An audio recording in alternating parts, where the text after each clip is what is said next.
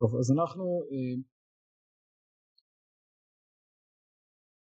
בזמנו, לפני כמה חודש זה כבר היה, נכון, אה, אה, למדנו, או סיימנו, אפשר לומר, את העיסוק שלנו בנבואת ירמיהו. היה עוד איזה נושא שרציתי, אבל כבר עבר זמנו, אז נשאיר את זה להזדמנות אחרת. דיברנו בהרחבה על המאפיינים המיוחדים של נבואת ירמיהו, על העקרונות המוסריים והתיאולוגיים המיוחדים לנבואת ירמיהו, בהקשר של הזמן שבו הוא מנבא, התקופה, הנושא של הנבואה שלו, כן, הרקע של אה, החורבן או אה, האופק שעומד מולו החורבן של ירושלים ולאור זה הבנו הרבה מהנבואות והנושאים של הנבואה שלו.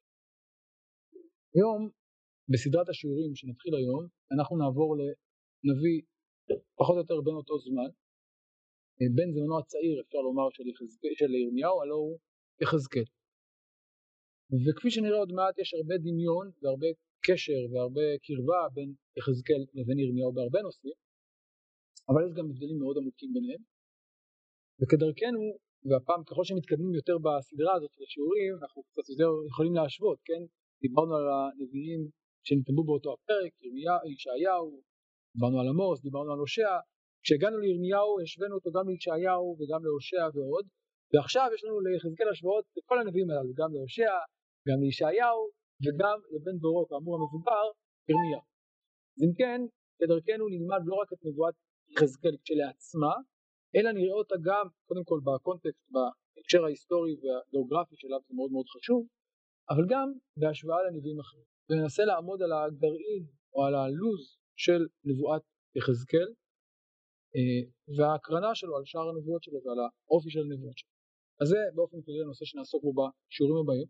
אז לא נלמד כמובן את כל ספר יחזקאל, אבל ננסה לגעת בנושא שהוא בעיניי נושא אה, יסודי ומרכזי והייתי אומר אחד החידושים הגדולים של נבואת יחזקאל ואחד הייתי אומר התפקידים העיקריים של הנבואה שלו בתולדות עם ישראל.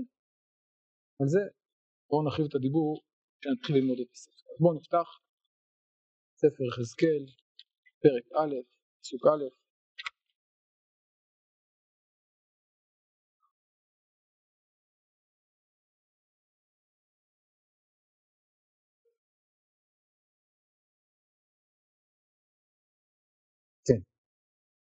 אז אולי רגע לפני שנפתח ונקרא, נאמר כמה מילים על מתי ואיפה מנבא יחזקאל. אני מחזיר אותנו קצת לאירועים שדיברנו עליהם בעבר, סוף ימיה של ירושלים, שנים האחרונות של אה, מלכי בית דוד, קיהו. בשנת 597 לפני הספירה עולה נבוכדנצר מלך בבל על ירושלים, ראינו את זה בעבר, ומגלה ממנה את המלך חוקי יהויכין ואחרי שלושה חודשים בלבד ואיתו יחד הוא מגלה מי עוד? אומרים לא יהויכין חש והמסגר דיברנו על זה בזמנו אצל ירמיהו ירמיהו כמובן נמצא באותה תקופה בירושלים הוא כבר נביא הוא כבר מנבא הוא כבר נביא פעיל כבר כמה וכמה שנים הוא רואה את הדברים הללו אה, ונבוכדנצר מגלה משם את האליטה הירושלמית, את השרים, את משפחת המלוכה, את החרש והמסגר ועוד, ומשאיר אה, בעיר את דלת הארץ. כן, המטרה היא כנראה כדי שלא ימרדו. זה השלב הראשון, אבל אה, הניסיון הזה כושל, כלומר הניסיון למנוע מרידה כושל, ולאחר כעשור, שנת 586 לפני הספירה, מורד צדקיהו, או לפני מורד צדקיהו, ושוב מגיע נבוכדנצר, ושוב צר לירושלים, והפעם מחריב אותה לחלוטין, ופעם מגלה ממנה כמעט את כל מי שנשאר למעט כמובן גדליה בן אחיקה. ורוב יושבי יהודה מעתה נמצאים בבבל, כאן מתחילה גלות בית ראשון. צמד האירועים הזה, שוב, בשני השלבים, חולל אפשר לומר קו שבר עמוק בתולדות ישראל. כן? זאת לא הגלות הראשונה כמובן, איפה הייתה לנו גלות נוספת? גלות, עשר, גלות ישראל, כלומר גלות עשרת השבטים כמאה ומשהו שנים קודם לכן, אבל הגלות הזאת, אה, כלומר אנחנו באמת לא יודעים מה קורה איתה, מה קורה עם עשרת השבטים אנחנו לא יודעים, אנחנו, הפרספקטיבה שלנו מתמקדת בממלכת יהודה. מבחינה הזאת שני האירועים הללו מאוד מאוד משמעותיים ודרמטיים. אה, אז כאמור, קודם כל פיצול של שני המרכזים, מרכז בארץ ישראל מצד אחד, צדקיהו, מרכז בבבל מצד שני עם האליטה הירושלמית, זה שלב ראשון. השלב השני זה מחיקה מוחלטת, אובדן מוחלט של ירושלים, של המקדש, חורבן וגלות טוטאלית.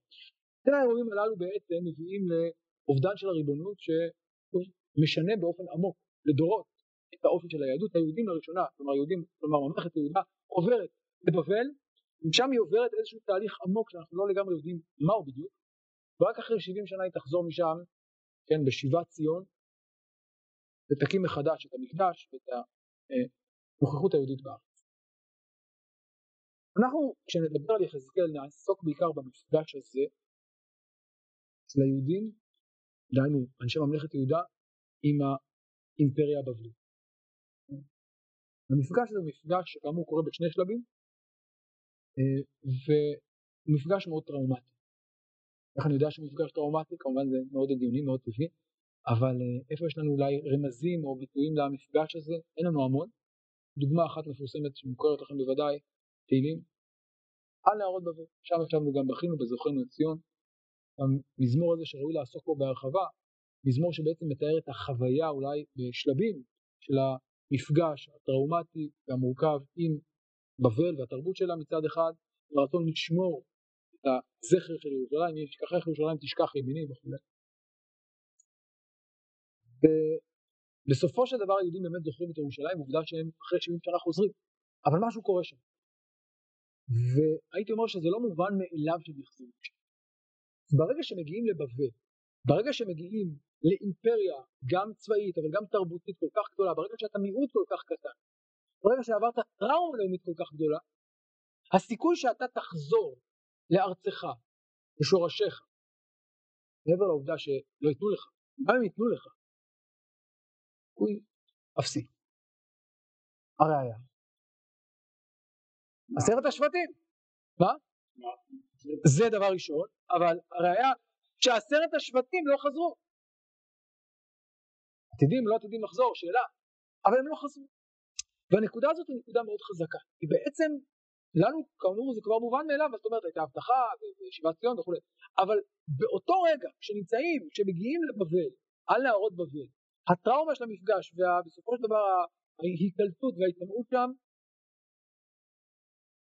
הסיכוי שנשוב מהדבר הזה, הסיכוי שהמפגש או הגלות תהיה זמנית ולא תשנה באופן מוחלט את האופי של העם ולא תבולל אותו בתרבות בבל,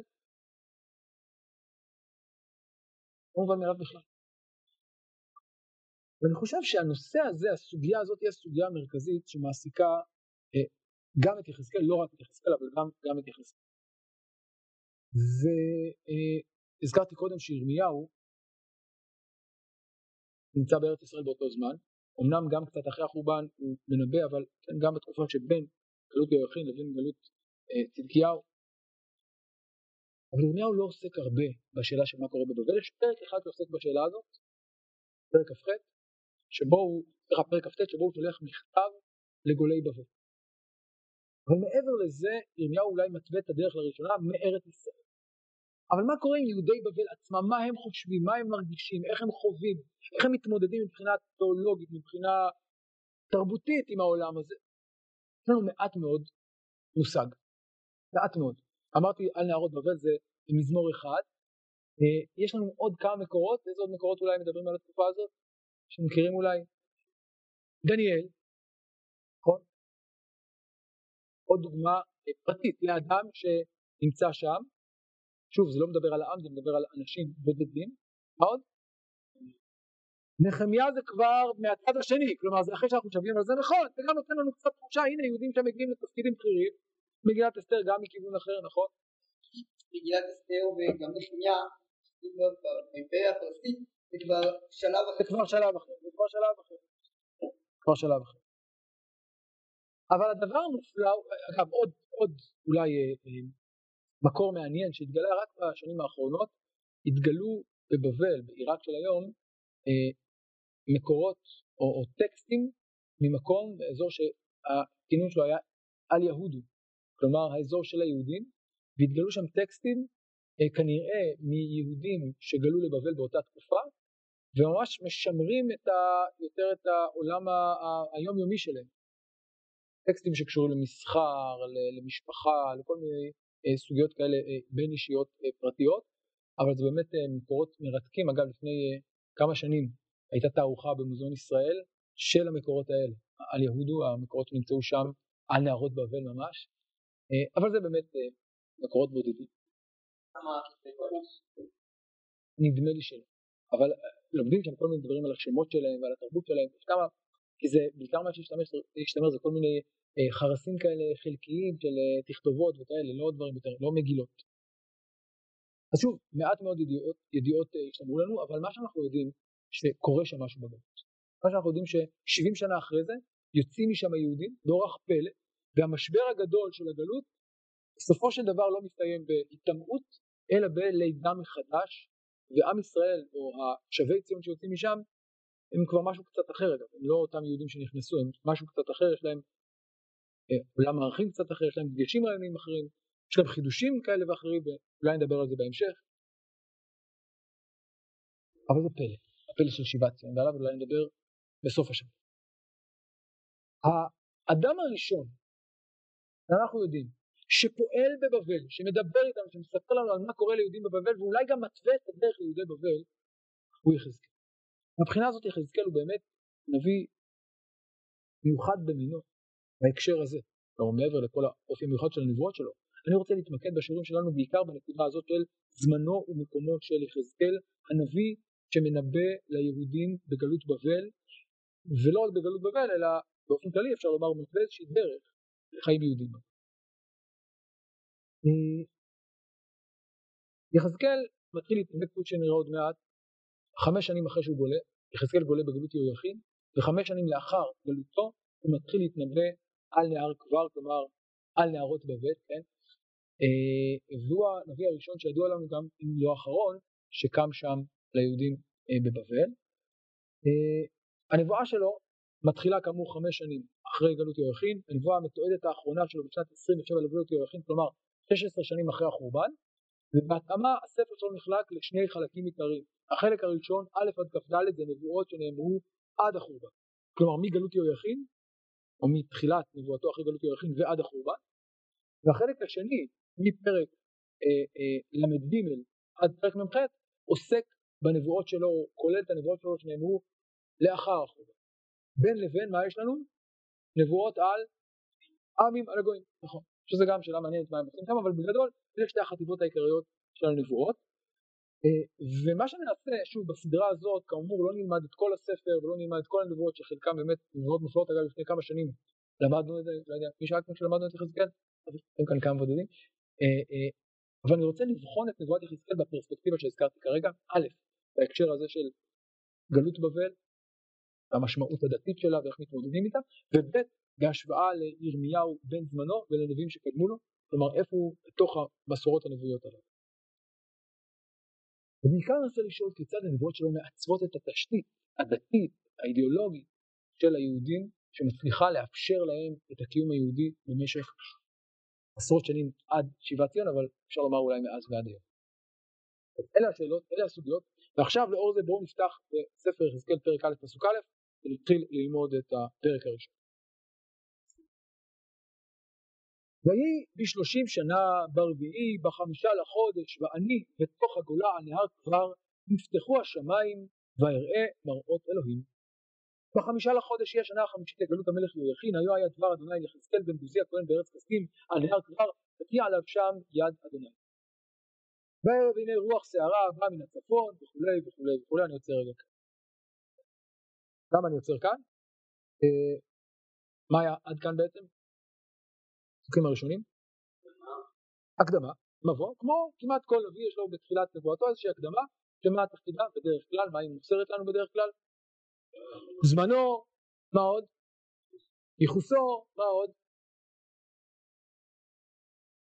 מקומו, נכון? דברי ירמיהו בן חלקיהו מן הכהנים אשר בענתות בארץ בנימין אשר היה דבר השם אליו ומי וכולי וכולי כן אז מקום זמן אולי כן, ייחוס ועוד. אה, אבל כפי שנראה עוד מעט, ההקדמה של יחזקאל היא קצת מורכבת ובעייתית. בואו נתחיל רגע אה, לקרוא, תגידו לי מה כאן, איזה בעייתיות יש ברטף של הפסוקים, כן? אה, אולי אני אשאל את השאלה באופן הבא. פסוק א', פותח ויהי בשלושים שנה ברביעית בחמישה לחודש ואני בתוך הגולה על נהר כבר, נפתחו השמיים והערי מראות אלוהים. מהו ההמשך של פסוק א', מבחינה עניינית, מבחינה סגנונית? האם פסוק ב' ג' באמת ממשיכים את פסוק א'? למה לא? למה? למה לא? ברמה הדקדוקית הבסיסית, בואו נקרא רגע. גוף ראשון, נכון, ויהי בשלושים שנה ברביעי בחמישה לחודש ואני, אני, ויראה, אני, יחזקאל, מדווח על ניסיונו האישי, על חוויותיו האישיות, בגוף ראשון. אבל בפסוק ב' בחמישה לחודש, מה? היו היה דבר השם ליחזקאל בן בוזי, בגוף שלישי. מוזר.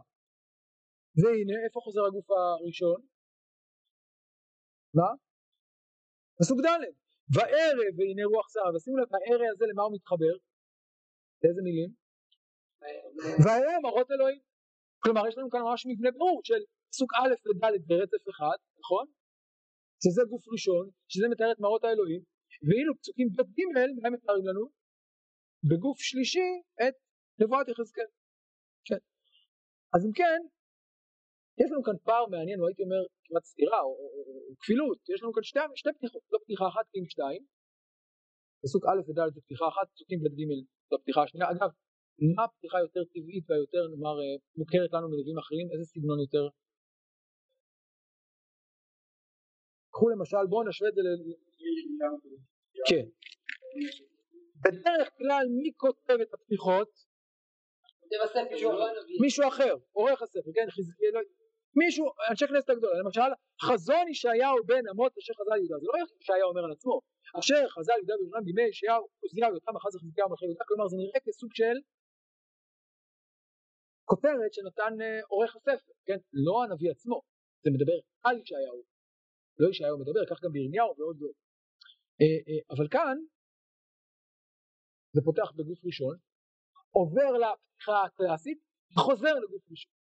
אז השאלה אם כן הגדולה בתחילת הספר, מה פשר הכפילות הזאת? מה פשר הפתיחה הכפולה הזאת של ספר יחזקאל? ואולי בצורה יותר חדה, מה פשר הפתיחה בגוף ראשון בספר, בפתיחות שבדרך כלל הן בגוף שלישי, כן? מה, מה היחס בין הפתיחות האלה? אה, האם יש עוד הבדלים בין שתי הפתיחות? היינו עוד שוב, שוב בפתיחות, פסוקים, רגע רגע קחו איזה דקה, תתבוננו רגע בפתיחות, פסוקים א', ד' וב' ג', איזה עוד הבדלים אפשר למצוא בין הפתיחות הללו? ההשוואה בין התיאור הנבואי שלו, בפסוק א' מתואר בהם אורות אלוהים, כן,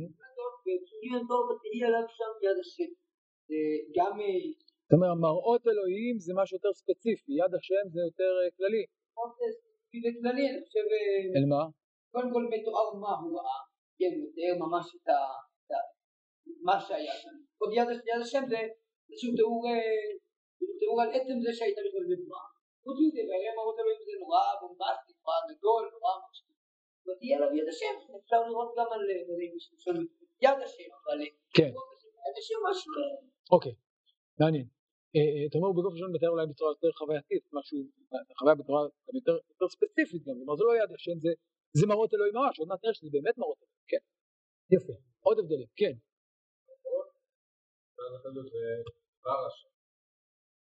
נכון, כשאתה אומר דבר השם זה משהו יותר אה, כללי, מופשט, כן? מראות אלוהים זה, זה משהו יותר קונקרטי, כן? זה, זה לא סתם נבואה, זה מראות אלוהים וזה באמת משהו חריג. עוד מעט נראה שהמראה הזה באמת מראה חריג, כן.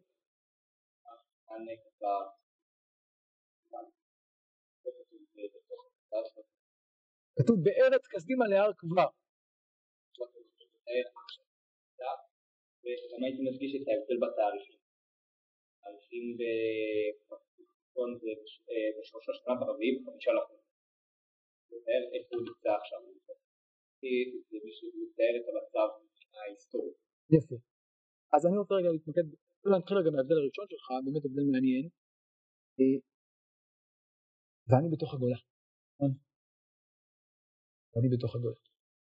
מה ההבדל בין ואני בתוך הגולה לבין היו היה דבר השם אל יחזקאל בארץ כסדים על נהר כבר בארץ חסדים, כן.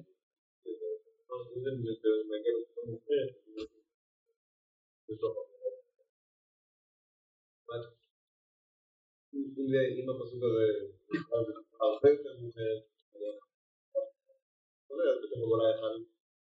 מאוחר, אגב שאלה מעניינת מה זה באמת הגולה? למשל תראו בפרק ב' פסוק י"א לך בוא אל הגולה אל בני עמך. כלומר הגולה זה לא אמירה מופשטת זה כאילו הקהיל, הגולה כנראה זה קהילת הגולים יישוב הגולים משהו כזה.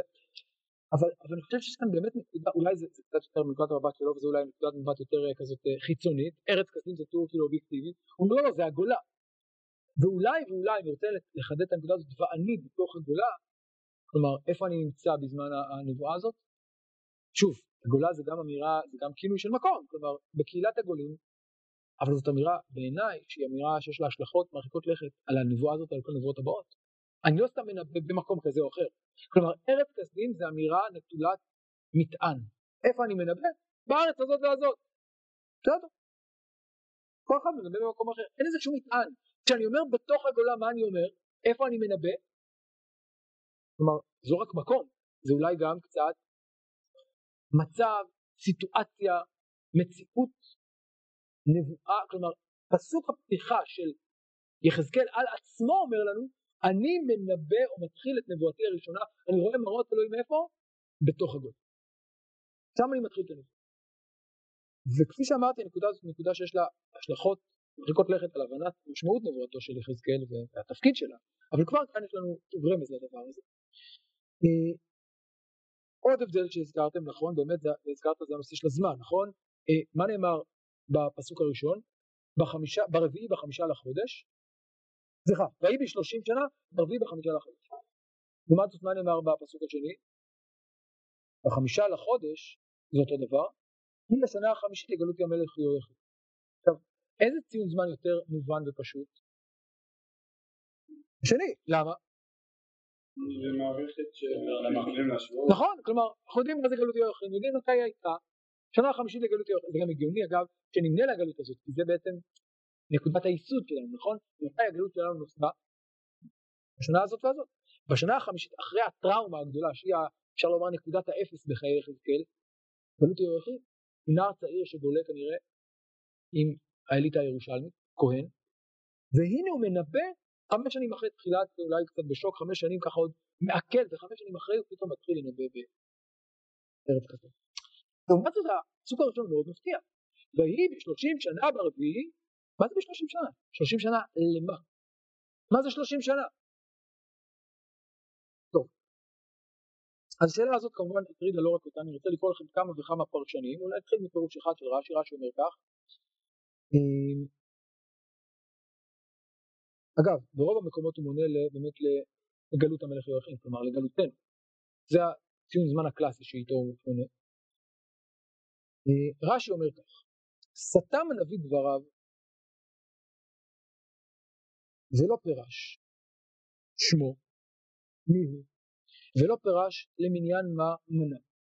לפיכך הפסיקה רוח הקודש את דבריו בשני מקראות הסמוכים לזה, ללמד מיהו הנביא וללמד למניין מה מנה. שמתחילה אמר נבואתו בלשון עצמו ואני בתוך הגולה וירא מראות אלוהים וכן בסוף הערב הנה רוח שערה.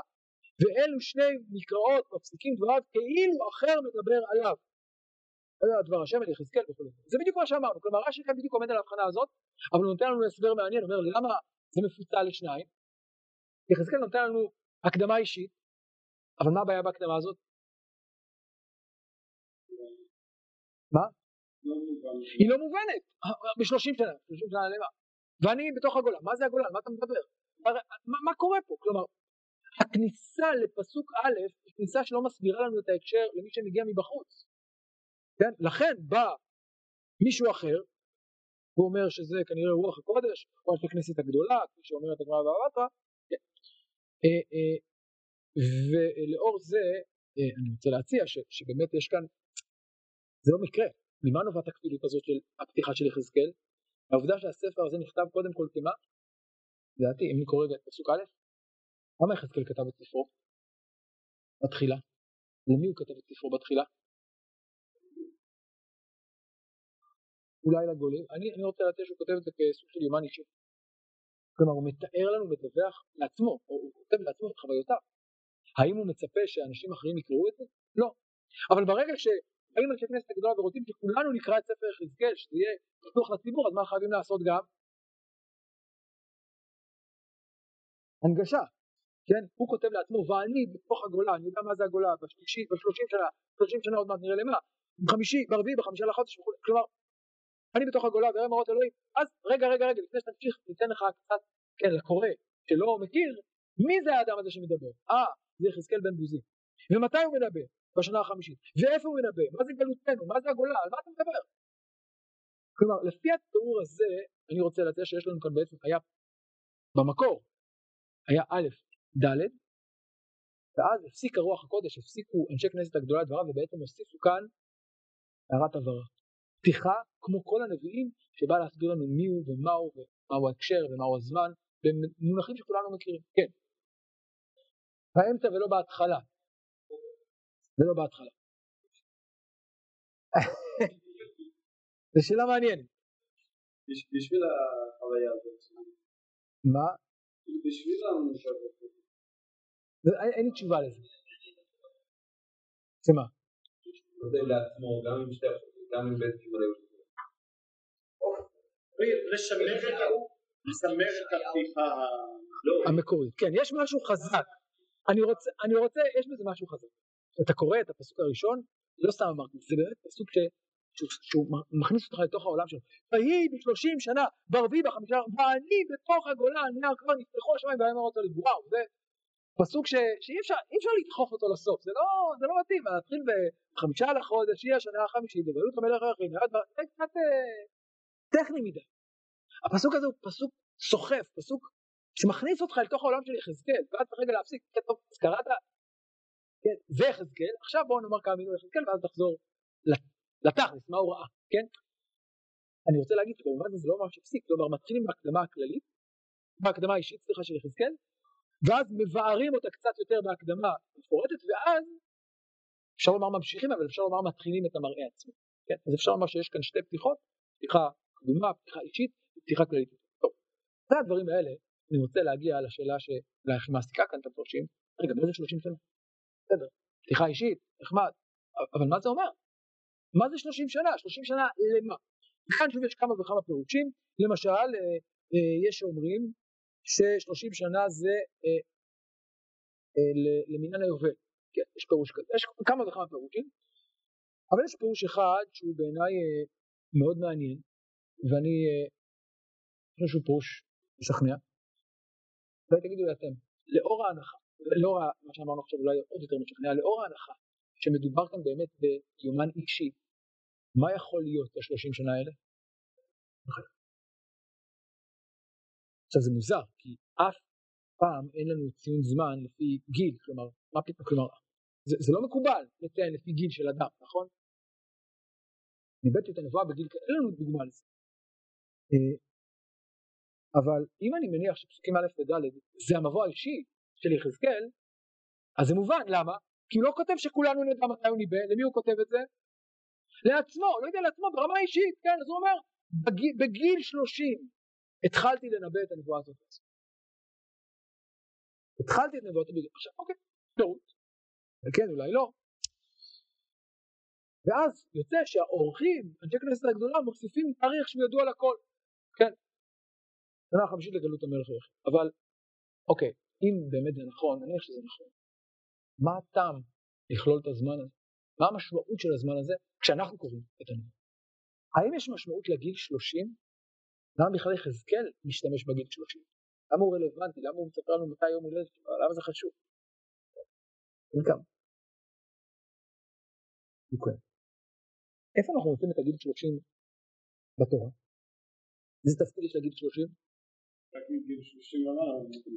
נכון, התורה אומרת שהלווים, לא הלווים, לא הכהנים, הלווים מתחילים לעבוד במשכן בגיל 30, נכון? ואז יוצא דבר מעניין, יחזקאל הוא כהן, נכון? כהן שגלה מירושלים לבבל. מה עושה כהן בבבל? מה יש לו לעשות? אין לו בית מקדש, אין לו קורבנות, אין לו מזבח, מה יש לו לעשות? והנה בגיל 30 מתחיל יחזקאל הכהן להתנבא בנהר כבר. זה מעניין, כי בעצם בגיל שבו הלוי מתחיל לעבוד במקדש, מתחיל יחזקאל הכהן לנבא בנהר כבר. אז אולי יש כאן הקבלה מעניינת בין נבואתו של יחזקאל לבין תחילת זמן העבודה. הייתי אומר שלפי זה, אם זה באמת פירוש נכון, שנבואתו של יחזקאל היא מעין עבודת כהן, אבל לא במקדש ולא בירושלים, אלא בבבל ובגולה. כך צריך לתפוס את נבואתו. נבואה שהיא המשך של עבודת הכהן במקדש, אבל ללא מקדש, וללא קורבנות, וללא מזבח בגלות. בנהר כבר, בתוך זה. אה, אגב, זה מעניין שהוא מסיים את זה לאחר 22 שנים, כלומר בגיל 52, מתי הלוויים פורשים? גיל 50. זה קרוב, לא, אבל קרוב. כלומר 22 שנים פחות או יותר חופף לזמן העבודה של הלוויים במקדש. אולי יש כאן משהו מעין זה, כלומר יש כאן איזו אמירה שהשירות שלו ככהן בגלות, בגולה, הוא מעין המשך עבודתו ככהן בירושלים. עוד מעט נראה שהדבר הזה, כן אחרי שהמקדש הפיזי עוד מעט נראה התרוקן מקדושה, אה, אולי משהו ממנו עובר. כפי שנראה יחזקאל גם יטבע מונח מאוד מיוחד שאנחנו משתמשים בו עד היום, מקדש מעט. המקדש מעט בארצות, בארצות הגולה, לא בארץ ישראל. טוב, אגב גם יחזקאל בנבואתו גם עוסק הרבה במקדש, הוא גם חוזה את בניית המקדש, הוא מתאר לנו. אז יש כאן קשר מאוד מעניין בין נבואת יחזקאל, במילים אחרות, לבין המקדש באופן כללי, בין חורבן המקדש מצד אחד, בניית המקדש מצד שני, אלטרנטיבה למקדש. אז כבר לפי זה, כבר בפסוק המבוא לנבואתו אנחנו לומדים על הקשר המעניין בין תפקידו ככהן ובין נבואתו ובין בית המקדש. טוב, עכשיו אני רוצה לחזור למה שהזכרתי קודם, להשוואות בין יחזקאל לבין נביאים אחרים. השילוב הזה של נביא וכהן הוא שילוב שמוכר לנו מאוד מקום. איזה עוד נביא כהן הכרנו? ירמיהו. דיבר ירמיהו בן חלקיהו מן הכהנים אשר בענתות מארץ בנימין. הנה נביא שהוא גם כהן. מה עוד משותף לירמיהו ויחזקאל? בן דורו שהוא בצעיר. מה עוד משותף להם? הם מנבאים על חורבן ירושלים. מה עוד? שניהם עוסקים בחיי הגולים בבבל. אמרתי, ירמיהו יש פרק שלם שהוא מקדיש מכתב לגולי בבל. מה עוד? מה עוד משותף להם? שניהם מתמודדים עם מי? חוסר הקשבה. חוסר הקשבה, אולי, אבל איזה דמויות ספציפיות יחזקאל צריך להתמודד וגם ירמיהו? נביאי שקר, נביאי השקר מופיעים בעיקר בספר יחזקאל, בעיקר בספר ירמיהו, אבל גם בספר יחזקאל. התמודדות עם נביאי השקר, אצל יחזקאל זה גם נביאות השקר. אז יש כמה וכמה הקבלות אה, שמלבים שלום, וכאמור יש כמה נבואות שממש כמעט זהות, למשל הרעיון הזה של אה, אבות אכלו בוסר ושני בנים תקהנה, כן? זה שתי נבואות שממש כמעט מילה במילה אצל יחזקאל ואצל ירמיהו, ויש עוד כמה וכמה נבואות שנדבר בהמשך שירמיהו ויחזקאל מדברים כמעט באותה לשון. אף על פי כן, אולי לאור זה, מתבלטים כמה הבדלים מאוד עמוקים בין יחזקאל לבין ירמיהו שיובילו אותנו במהלך הלימוד שלנו. בריאות. איזה הבדלים יש בין יחזקאל לירמיהו? בואו נתחיל רגע, כן, קודם כל במקום. ירמיהו מנבא בירושלים, אמנם גם על גולי בבל, אבל בעיקר לירושלים. יחזקאל לעומת זאת מנבא בבבל, בעיקר בבל, אבל גם לאנשי ירושלים. כלומר, אפשר לומר שהם, כל אחד יש לו פרספקטיבה אחרת, וכל אחד מתייחס גם לצד השני. כן, זה נמצא בבבל ואומר גם על ירושלים, זה בירושלים וגם על בבל, אבל כל אחד יש לו, הייתי אומר, מוקד אחר. אבל יש הבדל עמוק יותר בעיניי באופי הספר, ואת זה נראה בעזרת השם במהלך הלימוד, את ירמיהו כבר הכר. ירמיהו, כפי שראינו, הוא ספר מאוד מאוד אישי. מצד אחד, הוא מלא נבואות, אבל ראינו בהרחבה בסדרה הקודמת של השיעורים, שירמיהו מלא, ספר ירמיהו מלא גם היבטים אישיים, קינות, תפילות, משברים, חוויות אישיות, כן, ספר ירמיהו מלא מחוויותיו מעולמו האישי של ירמיהו, הוא פורט בו בין הנבואות, בתוך הנבואות.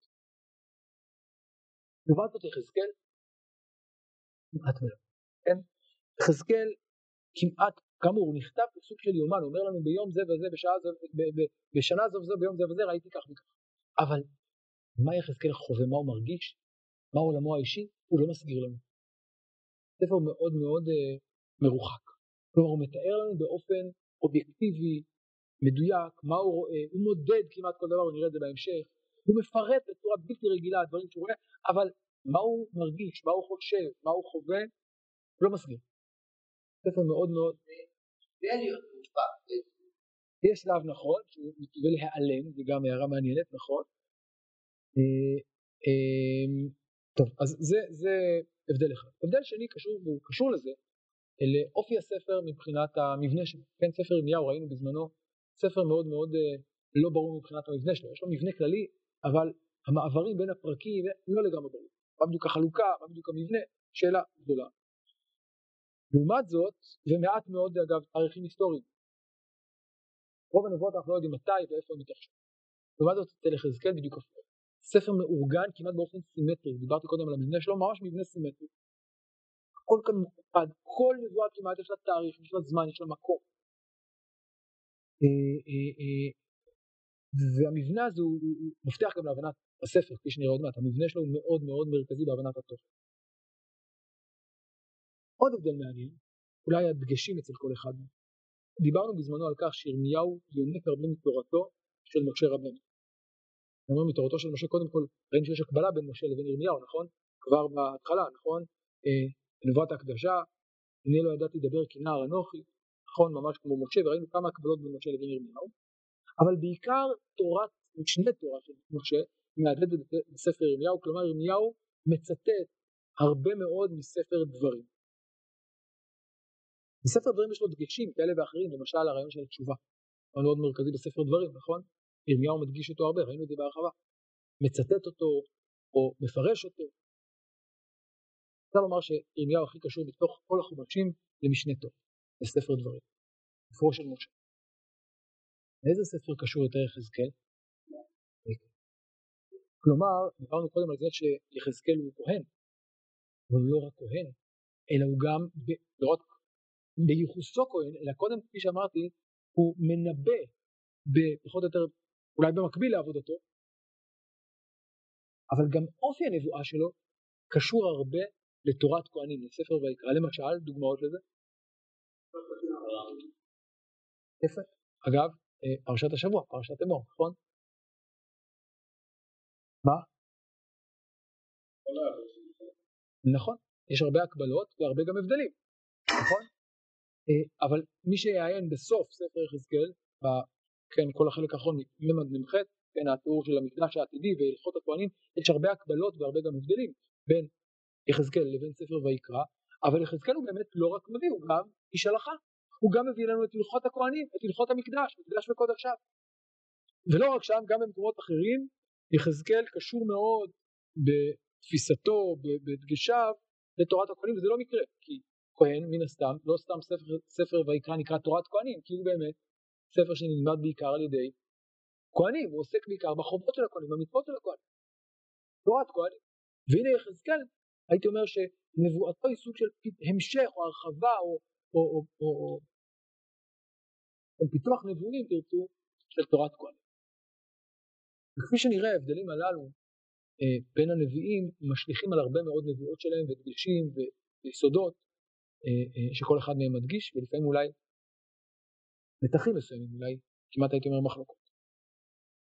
אה, וכאמור, רוב הנבואות של יחזקאל מופנות בעיקר ליושבי בבל, כלומר ליהודי בבל, יושבי בבל, ומהבחינה הזאת, אנחנו כבר, אני כבר לא, שאני לא אספיק כבר לפרק א', אנחנו נשאיר, נשאיר את זה לשיעור הבא. מהבחינה הזאת אני רוצה לומר שיחזקאל מייצר כאן איזושהי אלטרנטיבה, תורת כהנים ליהודי הגלות. וזה כבר במבט ראשון, כבר במבוא, כבר בפסוקי הפתיחה, נותן לנו רמז לאן הספר הזה הולך. וכפי שאמרתי, הספר הזה מהווה בסופו של דבר גם תשתית לחיים יהודיים בגולה. ובמובן הזה הוא גם שונה מירמיהו, שמנסה למנוע בהתחלה את הגולה. יחזקאל מקבל את הגולה כפי שנראה כמובן מאליו, כנתון, כמציאות קיימת שאי אפשר כמעט לבטל אותה. ואחרי שהגולה מובנת מאליה וקיימת, השאלה היא מה אנחנו עושים מכאן ואיך, לאן ממשיכים מכאן. מה עושים, איך מקיימים חיים יהודיים במציאות כזאת. זו השאלה הגדולה, זה האתגר הגדול, זה אני חושב אחד מהחידושים הגדולים, מהסודות הגדולים של ספר יחזקאל. אז אנחנו נעצור כאן, אני חושב שעוד נספיק לעיין בנבואה עצמה, אבל נעצור כאן במבוא הזה. בעזרת השם בשיעור הבא נקדיש את הלימוד שלנו למראה עצמו. דיברנו על מראות אלוהים, מהם מראות אלוהים? מה משמעותם? איך לפרש אותם? כמובן זו סוגיה רחבה, יודעים שלא דורשים ממעשה מרכבה, אבל אם לא נדרוש, אבל כן ננסה לחשוב לאור המבואות שפרסנו כרגע, ננסה להבין מה תפקיד המראה הזה במסגרת התפקיד הגדול של נבואת יחזקאל לתוך הגולה. ערב טוב.